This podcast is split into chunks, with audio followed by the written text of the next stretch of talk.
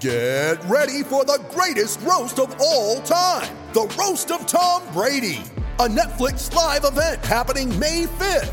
Hosted by Kevin Hart, the seven time world champion gets his cleats held to the fire by famous friends and frenemies on an unforgettable night where everything is fair game. Tune in on May 5th at 5 p.m. Pacific time for the Roast of Tom Brady, live only on Netflix. This is the Royal Blue Podcast from the Liverpool Echo, giving you the inside track on all the big talking points from Goodison Park. Hello, everybody, and welcome to the latest episode of the Royal Blue Podcast.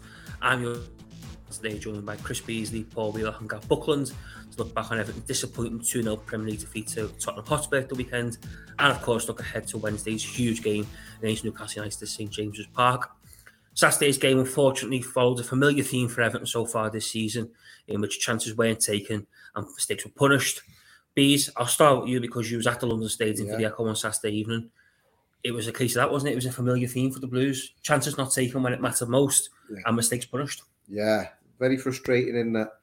In many ways, it, it, it was it was um it was shaping up for a long time to look like quite a classic um, away performance against very talented opposition. We all know Tottenham Hotspur Champions League side. They're up there again this season, the top end of the table. But for almost an hour, um, Everton contained them. Um, it was, you know, it was more backs against the wall. It was mostly Tottenham going forward and Everton having to defend resolutely. But for all of that, as you say, Everton had carved open um, Tottenham Hotspur twice and created the two, by far the two best opportunities, goal scoring opportunities in the first half. Um, Demarai Gray missed his, and then Amadou Onana on, on the counter attack. And the frustrating thing was neither of them were on target. At least, you know, make the keeper work for it.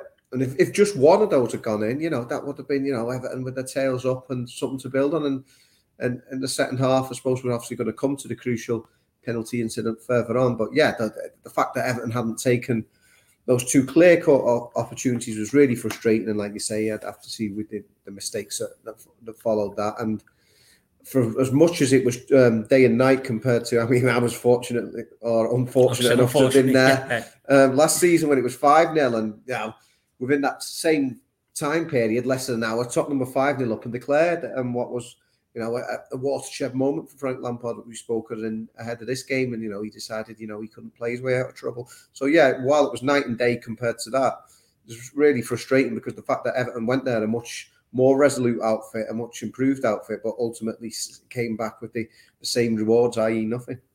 Gav Bees used the word frustrating there. I think that was the main feeling, wasn't it, from Everton fans on Saturday night? Was it was a frustrating outing for the Blues because you know they they didn't take the chances and they got punished for mistakes, which you know, like we've we've said before, it's been a familiar theme so far this season. Yeah, I mean, frustrating for me in terms of like our lack of imagination. I think uh, to be honest with you, both when we were in the first half and in, in the second half when we were behind. Um, we didn't have a did we have a shot on target in the entire game? Very few touches in the opposition box. That that was the frustrating thing. And at some point, you know, you can only hold out for so long. And you, you, for somebody with Spurs' ability, and we know what the, the their attacking potential is, at some point they're probably going to score, aren't they? Um, and the frustrating thing for me from Saturday, which I, I do get the, the chances thing in a half time, it was, it was, you know, we'd done well in the in, in, containment. But the frustrating thing was that when we went 1 0 behind, we didn't appear to have a plan B.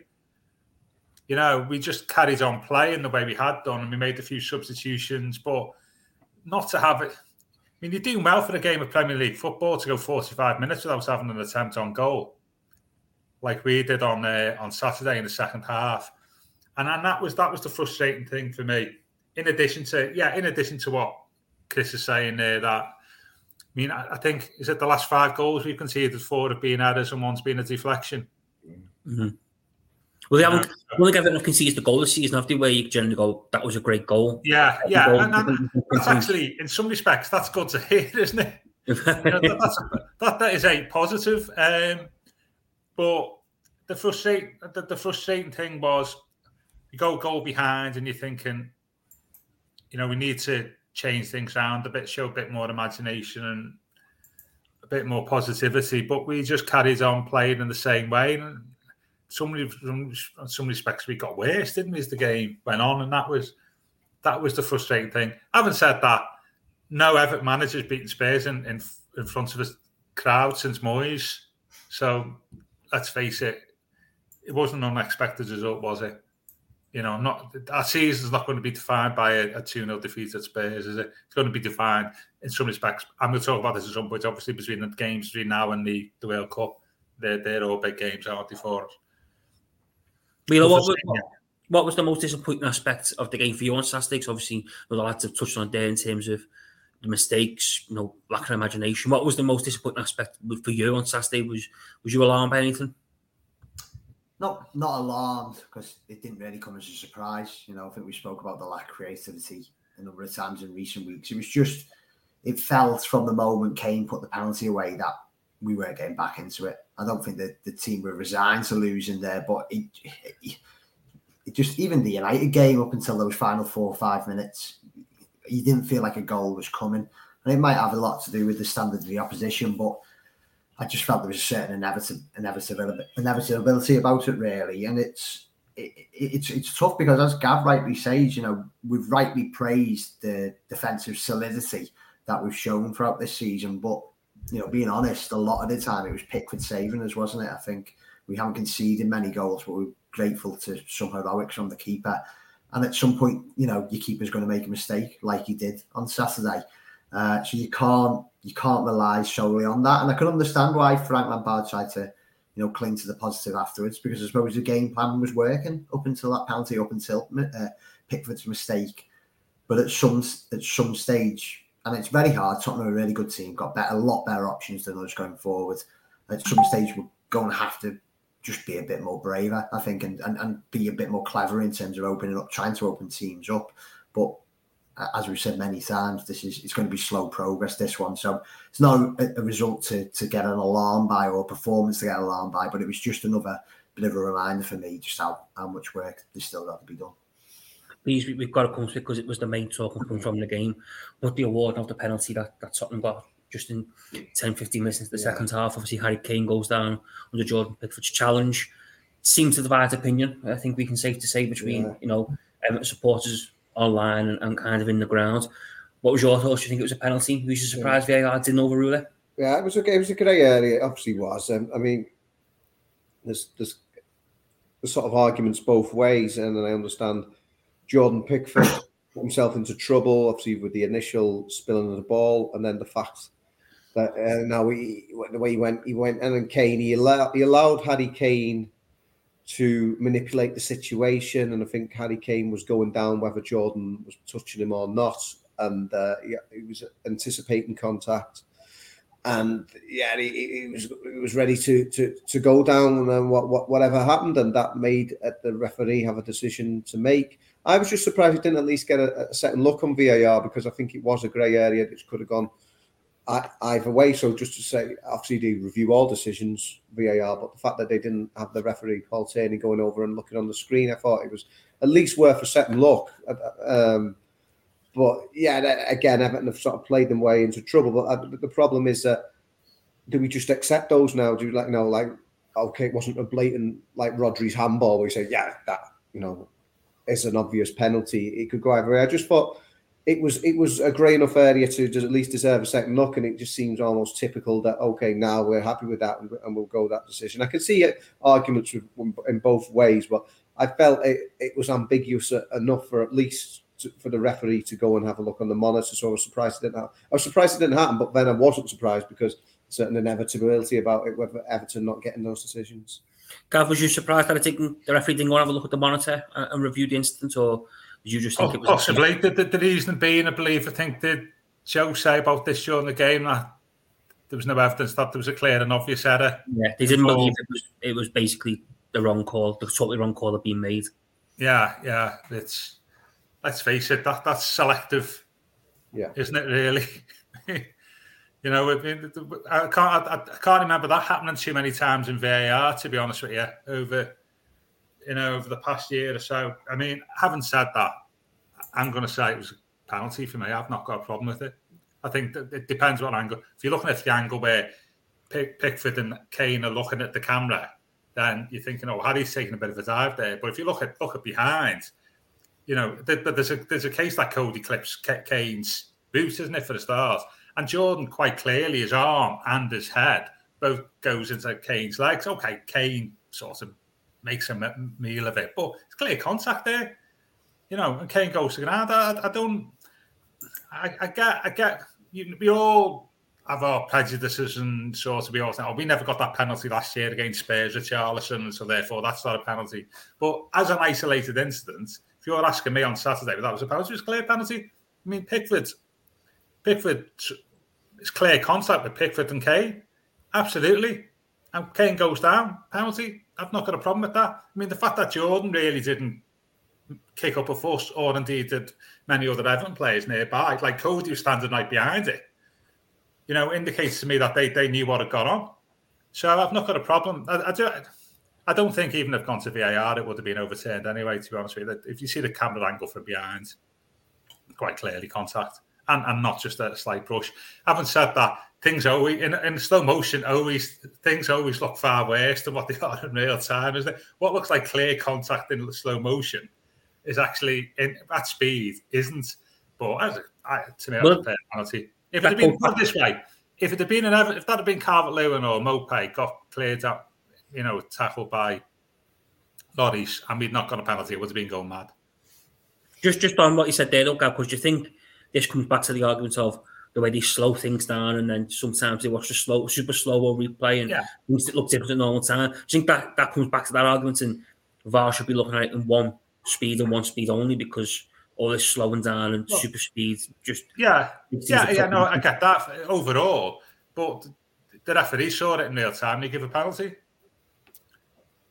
You know, so he's, he's seen enough contact there, uh, and the officials have seen enough contact there to say it's a penalty.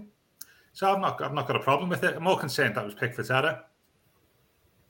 You know, and he's made very few, but crucial stage in the game, isn't it? Was it? nil What was it? 60 minutes, was it? Goal. Just under the hour mark, yeah. Yeah. yeah. You've gone an hour and it's goalless, and you get to an hour, and it's goalless, and they're a bit fidgety, aren't they? And you're thinking, you know, the there's a chance here we could see this out, or that actually that you know they could make another mistake and we can break. Uh, the, the timing of it was was not ideal by Jordan. To be fair, possibly he's not made a mistake leading to a goal since the 5 0 at Spurs. Then he let Son's shot go underneath him at, there last year. You know, it was largely, as we know, being in top form in that time. But it was a bad mistake at the wrong time in the game, wasn't it, really? And that was the disappointing thing for me, not the uh, the actual penalty decision itself, you know, and uh, that changed. I mean, going back to my initial point is, it going back when you talk about like disappointing things is Evan at the moment, but a bit like you know that like that boxing thing. Everybody's got a plan when you walk into the ring until they get a punch in the face. we're a bit we're a bit like that, aren't we? We've got a plan until the opposition score, and and that was I think you know, and, and that that changed it, didn't it? Really, Pickford's error. It changed the plans, didn't it? Unnecessarily so. They, as you said, Connor, like if they'd scored a, a worldie, Son had put one in from 30 yards or something, he said, okay. The fact it was Pickford's error made it even worse for me. Um, and that that was that was the disappointing part of that that whole incident, not the the, the penalty decision itself.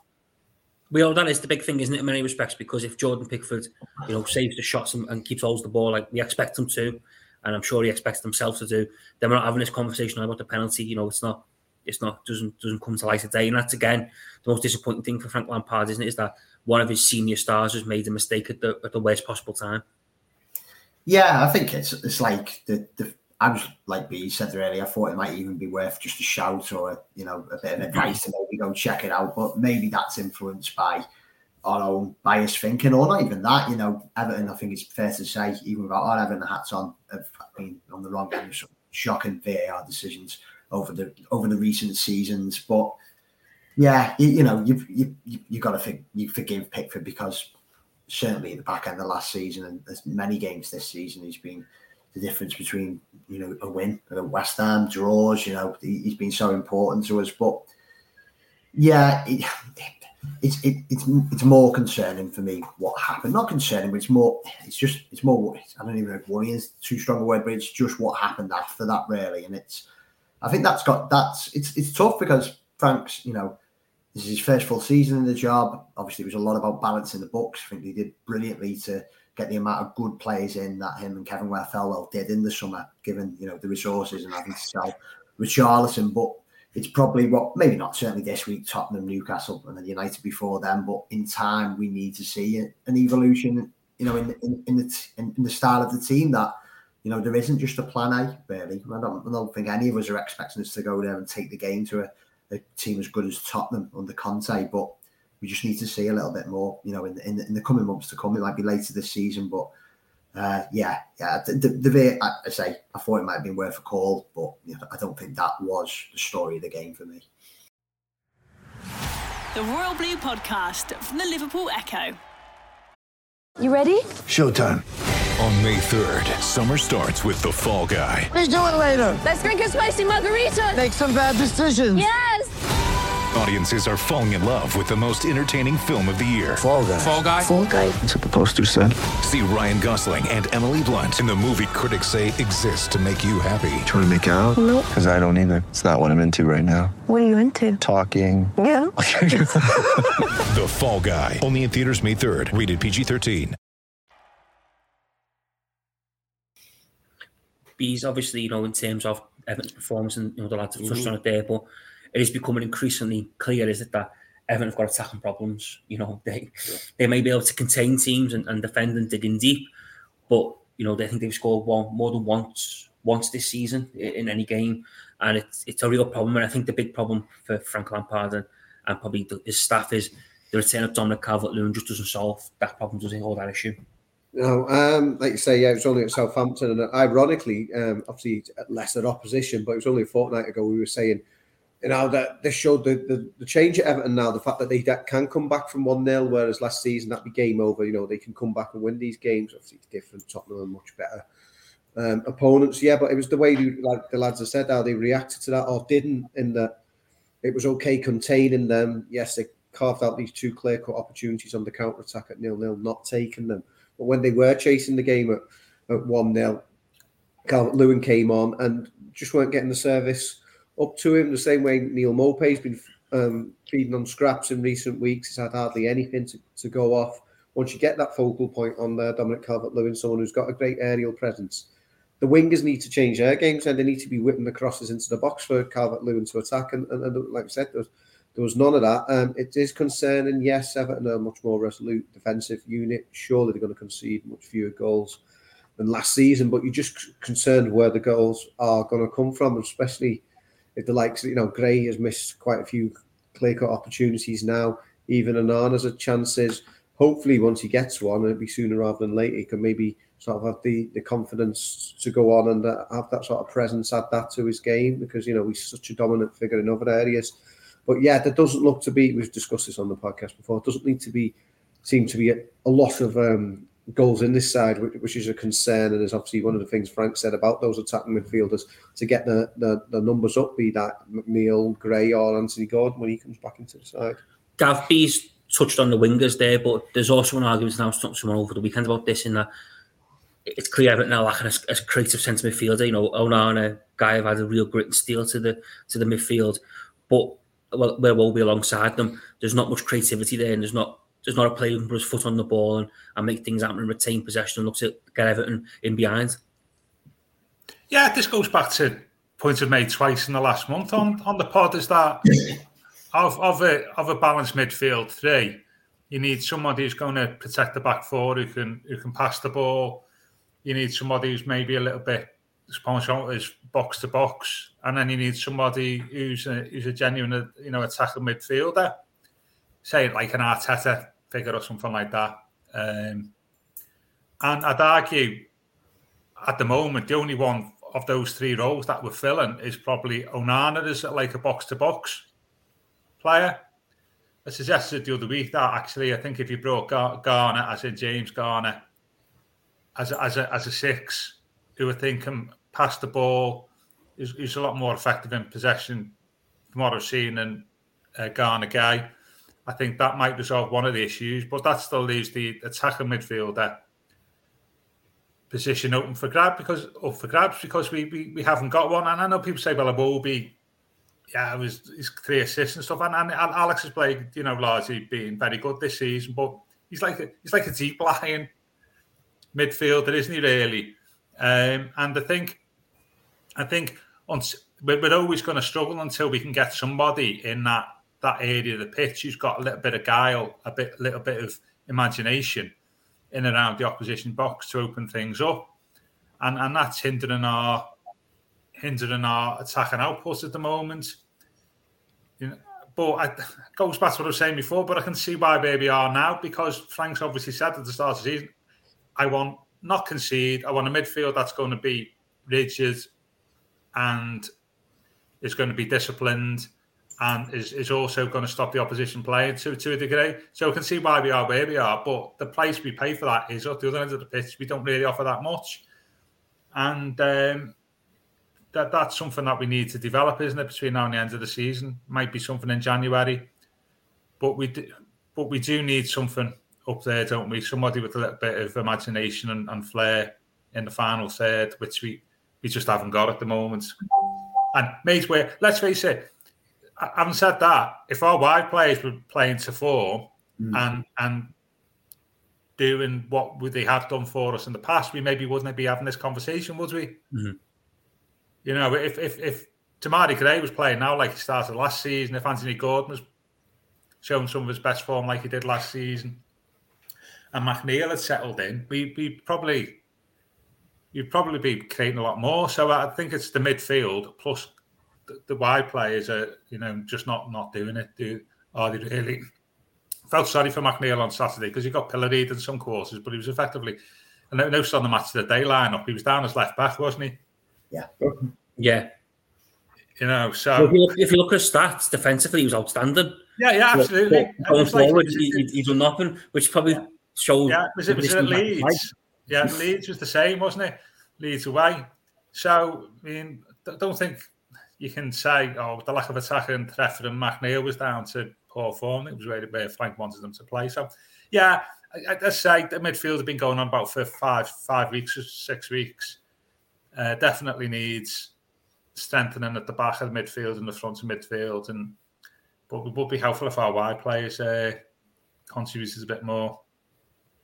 We we might only be ten games into the season.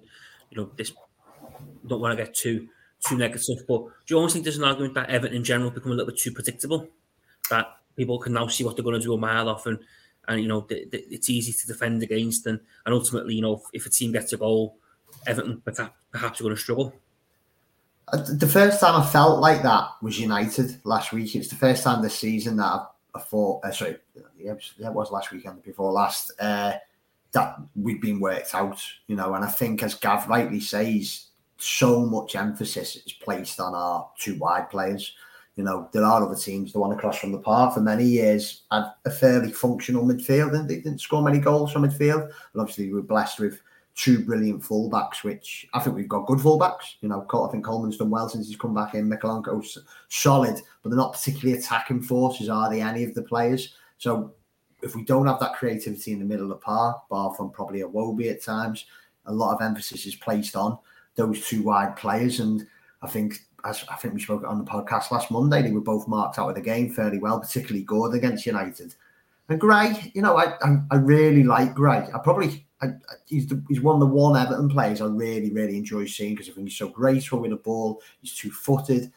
He's he's exciting, but what really lets him down is his end product. You know, like this, even when he has quiet games like he had on Saturday, he still creates something. And I think that's the reason why Lampard starts with him more often than not, and quite often finishes the game with him. You know, we've seen quite often that it's Gordon who gets hooked uh, when there's made a change, but it's it's his end product. You know, it's it's it's it's, not desperate, but you know, for a player of his quality, it should be a lot better. And I think the chance on on Saturday was, you know, was proof positive of that. Like he really, really should have taken it, which, you know, like Onana, it could it could have changed the game in the same way that Pickford's mistake changed the game. It's just difficult because, you know, yeah, yeah, we, we we probably are a bit predictable, and that's why a lot of our games we're just going to try and keep it solid and nick it like we did against West Ham. uh, because you just look at the bench and there's not many ways you can change it. You know, Townsend's out injured. McNeil is probably that best option. And I think, yeah, at the moment, his best performances have been defensive rather than offensive. I just wonder, I know Joe Thomas spoke to Maupay after the game, didn't he? he? Did a couple of pieces on our site last night and this morning. He kind of touched in one of them about maybe potentially playing Calvert Lewin because if we are coming a bit predictable and our wingers are out of a bit of form, which is which is you know is normal, is it is it maybe a chance to, to go two up top because I feel for Maupay, I really do, because I think he's fed on scraps the last couple of games. Uh, and when I seen him play for Brighton, I even think I've seen him for Brentford a few times actually. Uh, he was in a he, he's, he's like a link up player, and they were obviously both very inventive teams in a way that I don't think Everton are under Lampard at the moment. He's actually a really good footballer who can link up play between good players around him. I don't think we're getting the best out of Maupay at the moment. I don't think he's a, a target man, and if we're going to continue playing like that, maybe we shouldn't. Maybe if Dom's fit enough, if not Newcastle, certainly Palace at the weekend, is there a way of playing two up top or maybe playing Maupay in a more, more withdrawn role? Because, yeah, you, have probably got a, a, a, point, Connor. I think certainly the last couple of games, we, we look like we've been, uh, we've, we've looked predictable we aren't going to come on to Calvert Lewin and Maupay playing together. But Bees, just wants to ask you because you've obviously seen a lot of the Blues this season, enjoyed the games home and away in, in the flesh and live. And Michael Ball touched on this in his column in the Echo mm. last week where he said now the pressure's on Frank to come up with different ways and different yeah. tactics to, to, to, make this team kind of more a threat, basically. Yeah. You know, he, he's had his kind of excuses last season for trying to stay up this season with the injuries and, and molding new people in. That's the big challenge, I think, for Frank Lampard. He's got to come up with a plan B He's got to up in some sort of way in which Everton can change up and not become that predictable, easy to play against side. Yeah, well, I suppose he, has done that in the. Um, he started this the season with the the three four three. He switched that to the four three three now, and as, as Paul's just been saying there, maybe there's a chance to go with with two up top. I mean, Calvert Lewin played with a, a, partner. I mean, a, a generation ago, it, it was de rigueur. Uh, everyone played with two up top, and it was often a big man, small man like Maupay and Calvert Lewin would be. You know, you'd have that target man, you'd have the smaller, more mobile man alongside him, and everyone played like that. But it, you know, since like um, uh, last sort of decade and a half or whatever, you know, you, you seldom see that. But Everton have played that way in recent years. Calvert Lewin's had Richarlison alongside him, and to be fair, I was looking at Maupay last season at Brighton he often had a, a, strike partner alongside him in the various formations because of course Graham Potter play all kind of formations but a lot of them did incorporate two strikers in there. So yeah that definitely could be a way to go and sort of utilize them. If, the, if there is so few goals coming through in other areas of the team trying to find a way to get two strikers onto the pitch I think Frank Lampard's always wanted to do that. He is a tactically versatile coach. It's just what it's the tools he's got at his disposal when he first came into the club. You know he's struggling to get two central midfielders onto the pitch, never mind three. And the fact that now there's actually quite a few options in that area, you know, that's because of the reinforcements he's brought in. You know, we're actually looking for a way of how do you actually uh, bring James Garner into the team because it seems very obvious that they want to do that. They've been talking him up in recent weeks, both Lampard and um, the rest of his, staff. They Paul seem Clements, to, yeah, Paul Clement as well, yeah. yeah. So um, yeah, uh, there's got to be uh, ways over a season that you know you can mix it up. You can't I say, become too predictable. And I certainly think that there are options in that respect for Everton, and it, and it, and it could be good to get the two of them on the pitch, certainly sometimes. The Royal Blue Podcast from the Liverpool Echo. Gav, do you almost think, though, in a way that given the midfield options Frank Lampard gets, has got at his disposal, he's against playing two centre forwards because that means he's got to take one out of the team, and he's already got, you know, three or four on the bench most weeks. Do you think that the, where the squad is, is is kind of almost made up? Yeah, yeah, yeah. So in other words, you play, yeah. Yeah, so in other words, like we play 4 4 2, so we lose. You've got to lose one of the midfielders then, haven't midfielders, you? yeah. The, the, other, the other alternative is you play 3 5 2, you play three at the back, and play five across the, the middle with two wing backs and three midfielders. So that that's that's one of your options there, isn't it? Really, and and I think I think that that would still I mean because if you play Lewin up front, you need to service from out wide, don't you? Mm. And I think that's that's that's essential.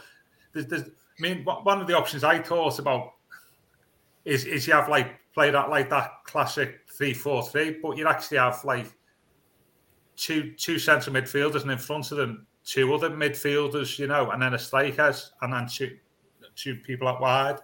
So um, yeah, I, think if you did that, we'd have to go three at the back. I'm just, I'm just thinking. I'm just thinking if you went three at the black, you'd play Mykolenko, wouldn't he? Really, as a as, as a left left side, def- left side, the centre half. I'm, I'm increasingly convinced that he's going to be more of a centre half than a fullback, given his characteristics. Um, and I think um, I think that that could work definitely. Um, and E wide men will be there. You know, I mean that, that, that's the point, isn't it? Really, it's all right saying that I would keep the three, three midfielders. Well, who's your drop? We went three five two. You probably have to have McNeil as probably. He's more defensive. He's more probably capable of doing the, both sides of the role. Yeah, yeah, yeah. McNeil and but uh, then who'd you have wide right? Well, you'd have Patterson, wouldn't you? If fit, yeah. If fit, which means there's no place in the team for, for Gray and no place in the team for Gordon. So you, you, you in that system, you've got a choice, haven't you? Connor, lose a midfielder or use a or lose a lose two wide men, really. I, I I go three five two. I don't think four four two would work with the with with our resources, and um, I I definitely go. I definitely go three five two. I think you can make that work. Is two centre forwards though something that you'd like to see though, Gav, moving forward? You know, well, we said, we said that, didn't we? Take, take, almost take the game to the opposition a little bit more than having the one up, having two up there, going to occupy them, and it almost to take the game to the opposition a little bit more than what we've what we've seen so far. Yeah, I, I think Bees has just said, hasn't he? You know, not necessarily every game, but certainly some games, definitely, um, because we're just not posing an, an, an attacking threat, and I think you just spoken about there, haven't you, about us being easy to play against because Frank has really got no plan B or imagination, perhaps, which is quite understandable, certainly in terms of imagination, because I think he just wants to keep things solid and consistent. But that is a way mixing it up, isn't it?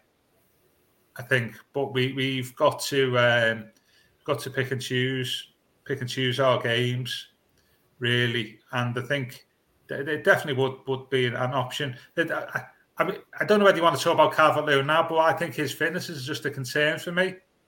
Connor, I just. Well, we, we, we are, we, we, you, you can because we were going to talk on that next because. Okay, again, well, we'll talk about that next. But, but, in terms, yeah, going back to the original question, three five two, definitely. I think that we, I think that would be a viable alternative.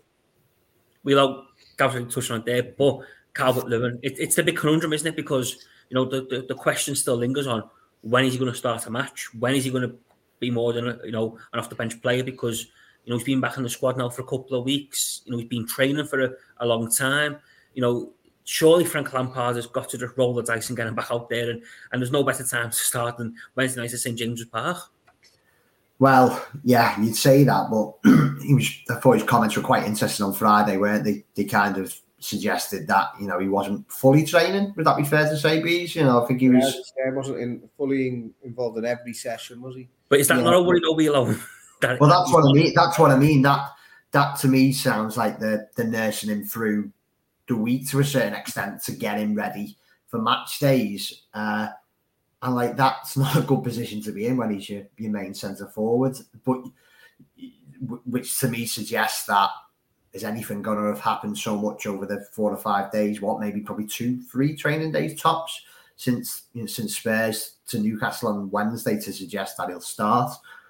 Uh, you know, you could probably want because this, as Gav touched on earlier, there's such an important run of games after Newcastle, isn't there? Before the the World Cup break, which you know, I don't think he'll decide our season. Far from it, but he'll certainly shape how we're going into the you know the second half of the season after the after the World Cup comes back.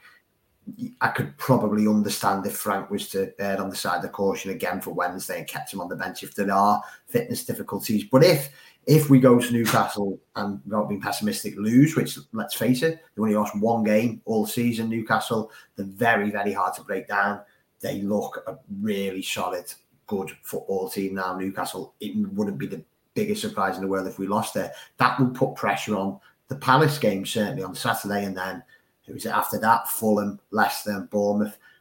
And if he doesn't start on Wednesday, he's surely got to start on Saturday because Everton need him now. You know, Like we've talked about a lack of creativity in this team, but and putting Calvert Lewin in wouldn't solve all those issues. Far from it, because you still need creative players. But he would give some, if you know, he would give someone to aim for in the box. And there, there's been a couple of things, certainly against United, one or two things against Tottenham that suggested that he will make a big difference when he is fully fit.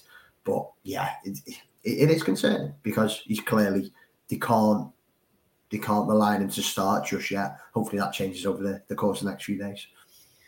Bees, in terms of Calvert Lewin, then, because it almost feels to me a little bit like patience is running out from Everton supporters with him a little bit because, you know, most accepted why he wasn't involved against West Ham. Mm. Most then kind of took it on the chin why he wasn't involved against Southampton. Understandably, he's there on the bench against Man United.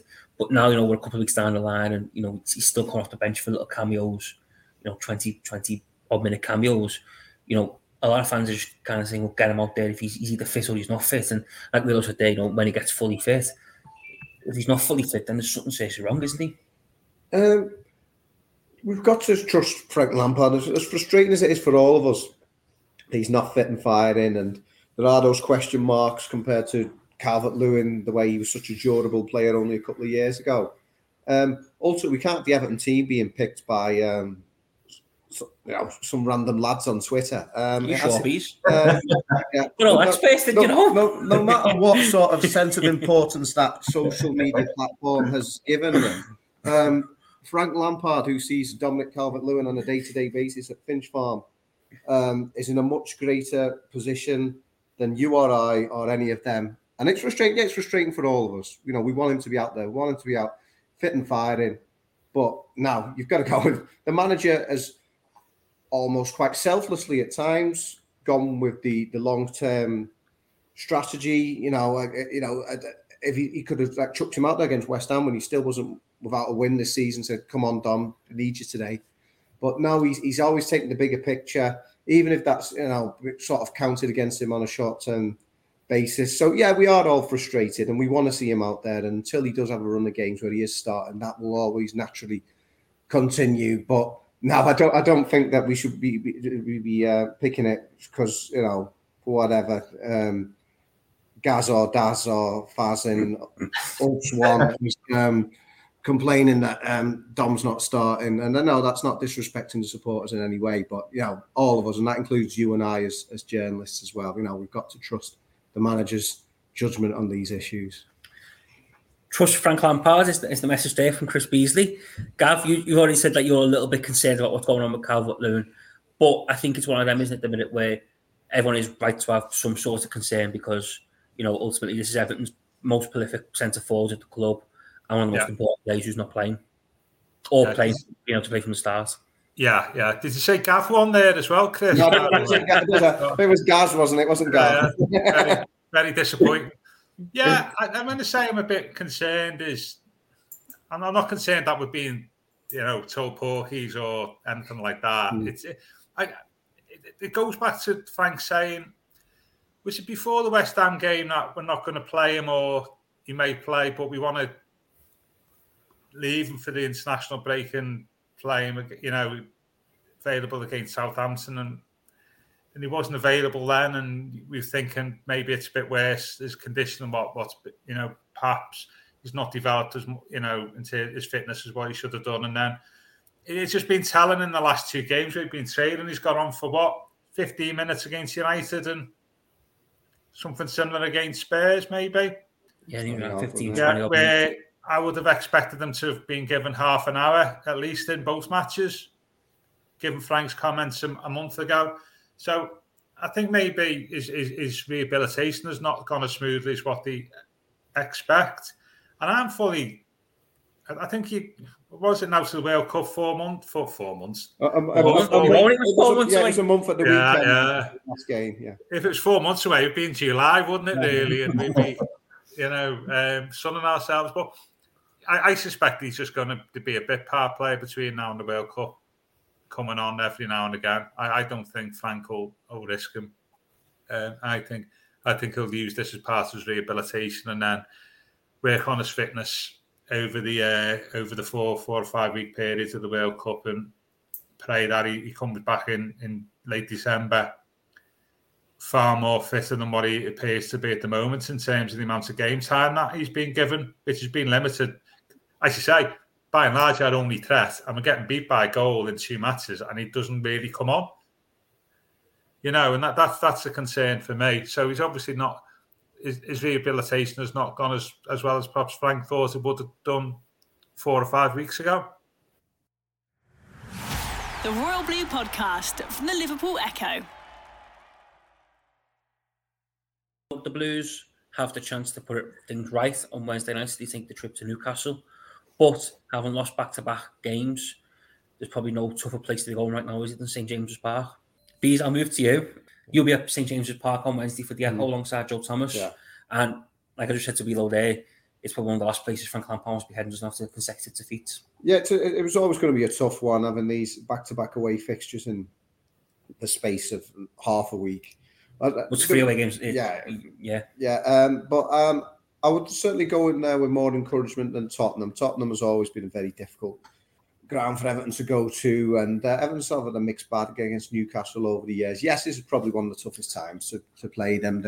On the crest of the wave, aren't they? After the takeover, just at the first anniversary of that, as we've seen ourselves at Everton, it doesn't always lead to a, a guarantee of, of success, but they're certainly in a position where they can spend quite a lot of money and already already um, have have done. Um, it, it, it, sort of goes without saying, but I think a, a key element would be trying to keep their, their crowd um, quiet early on. I mean, if they could get their tails up, very difficult place to go to, very, very noisy. But um, if, if Everton can contain, similar to what they did to Tottenham for, for, for a, a, almost an hour, um, then you, you know you think that there's Everton do have a, a chance going into that fixture we'll always thankfully back with us. but we'll, no, carry on your point you're going to make about Newcastle there before you were uh, the, the, the technology demons got in the way. Yeah, let's hope our performance is better than my internet. Uh, yeah, yeah. No, I was just saying, I'm not a huge fan of Newcastle. Never was, and you know, certainly question marks over the ownership and all that. But you know, you know, begrudgingly, I think they're doing quite well, aren't they? It's almost like they've looked at Everton, for ex- example, after coming into wealth and actually not making the same mistakes we certainly made, you know, under Koeman and Walsh kind of thing. They've been run quite, they've spent big money this summer, haven't they? But, you know, all the signings seem to be well thought out, you know, and they, they just, you look at the team and even without someone as St. Maximin, who was absolutely unbelievable against us last season, wasn't he, at their place?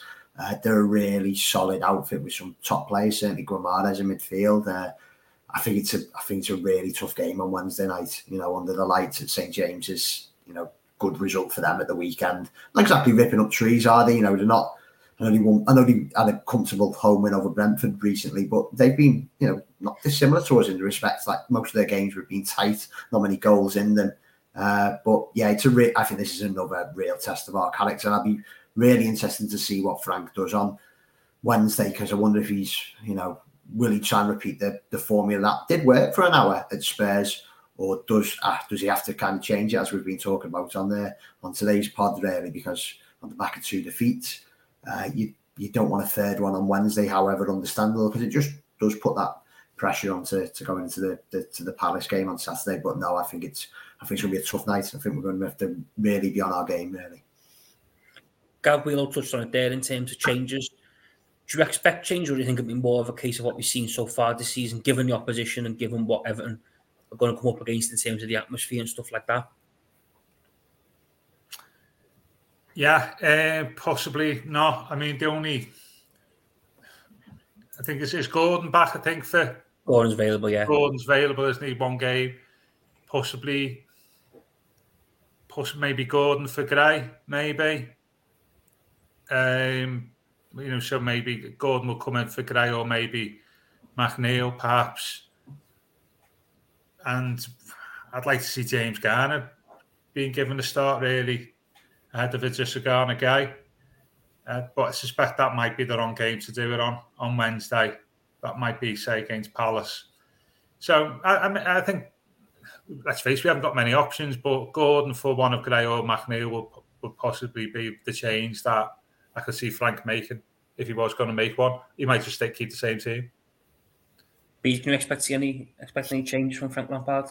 I mean, it could be the one maybe in the midweek fixture, but like saying it, could be difficult to say just how you're going to implement. Then it might just be a case of um, fresh legs. I know obviously um, Mason Holgate was uh, was sort of coming back into contention last week, so you've got to wonder with it being a midweek game. You know, Seamus Coleman is 34 years of age now, as much as he's ultra fit.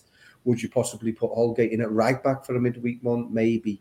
Um, I think it'd be, it'd be more of, um, like I said, the fact that it's two games in a week rather than sort of major tactical switches. Obviously, Gordon comes into the back into the picture, but just wonder. I wondered if it give him the kick up the backside if you did keep him on the bench for for another game and maybe see the best out of him there. It maybe sort of show him that you know he's not been on his, his top form of late. Right, gents. Before we finish, you know what's to come. Prediction time. We'll start with you. What, what are you thinking for Wednesday night? I don't think there'll be many goals. I think we won't be as open as we were last season when I think it was 3 1 going on 6 1, wasn't it? Uh, Standard Everton away performance that last year, Willow. Yeah, it was, wasn't it? I think it was like the, the Tottenham game. So, like that, I know Chris and Joe wrote it after the game. There was it's hard when you've lost 2 0 and you've kind of gone down, not without a fight, but it was pretty limp, wasn't it? The last 20 minutes kind of thing. You definitely seen an improvement in how solid we were going to Tottenham. It was it was not like last season at all. And I'd be very disappointed and surprised if that was if it was a similar on Wednesday against Newcastle. So not many goals, but try and stay positive. I'm going to say 1 1. Gav, about yourself? Uh, this out, um, not many goals.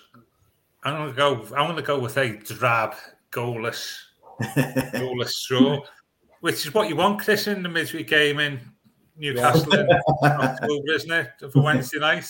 Yeah, wins, wins coming in off the air, the North Sea. Yeah, unfortunately, we won't have a Leighton Baines free kick to uh, to, to see, wouldn't we? But yeah, yeah, I think they're okay, Newcastle, but the they're not they're not there yet, are they, in terms of challenging? Um, but yeah, goalless draw for me would be a very very decent result. Bees, you you gonna you follow on the uh, the draw trend or yeah, I'm going to be positive, and, and it's relatively positive and saying another draw. I mean, I've gone to Newcastle in the past. I've seen Ross Barkley score that amazing goal that very few players could have scored. I've also seen Everton go from being 2 0 up to lose 3 2 and um, one of Jordan Pickford's more um, eventful afternoons. But yeah, uh, hopefully, it won't be quite as much drama as that. And I'd settle for 1 1, as Paul said. Well, as this is the Royal Blue podcast, and, and I know we are all Everton supporters, someone's got to have some proper optimism. And I'm going to go. go a 1 0 win for the Blues yeah. with Anthony Gordon getting the goal. There we go. So just, just that, just that in here. Um, Newcastle away, of course, can the greatest game I've ever seen was uh, Boxing Day 1986, New, Newcastle nil Everton four. The best um, best display under Howard Kendall, um, certainly in his first spell as manager. Whilst I was um, on the Pennines after the car broke down on the way to some ended up in some wacky wacky place off the A1, then hiking into Leeds uh, to get a train home. And of course, the one thing on Boxing Day, there are no trains running. Oh.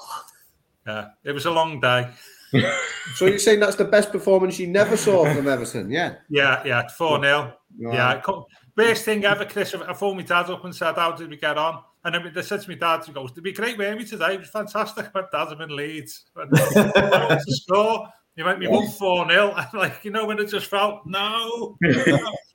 Why didn't you say it was nil nil or one all? it was fantastic. We won four nil in there, and my and me and my mate on the Pennines. In, in like imagine the Pennines in the end of December. It's not exactly the uh, height of summer, is it? Yeah. And every time like, was like, American Werewolf in London. That it was, it was just awful. Four seasons in one day, and every time Newcastle away comes up, that is uh, that's the first story I always think of. Nightmare. Hopefully, we do make it. Well, I think B, Bees will be dancing on the turn. I think if Everton get a 4 0 win on, on, Wednesday night, I think yeah. we'll, be, yeah. we'll be doing the combo around the streets of Newcastle if, if the Blues just come away 4 0 victors. But lads, we will leave it there. I think we've we've chewed the fat enough over all things Everton. We, of course, will be back on Friday to look back on Everton's game against Newcastle United on Wednesday night. And, of course, look ahead to Saturday's huge game against Crystal Palace at Goodison Park as Everton return home for the first time in a couple of games. But for today, lads, thanks very much for joining me. You've been listening to the Royal Blue Podcast. You've been listening to the Royal Blue Podcast from the Liverpool Echo.